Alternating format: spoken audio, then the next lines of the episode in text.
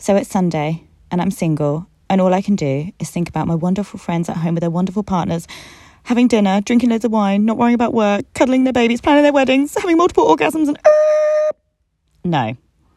My podcast, Single AF Sundays, is putting the brakes on those sulky single Sunday spirals. On my podcast, I'm going to be talking to everyday people who are single and searching.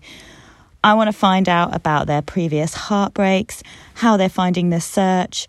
Have they got app fatigue? Have there been dating disasters? And, you know, who is the person they would actually give up what can be an amazing single life for? We're going to be going on single stakeouts, talking about how to meet people in shock horror in real life. And you never know, the love of their life might even be listening and want to reach out.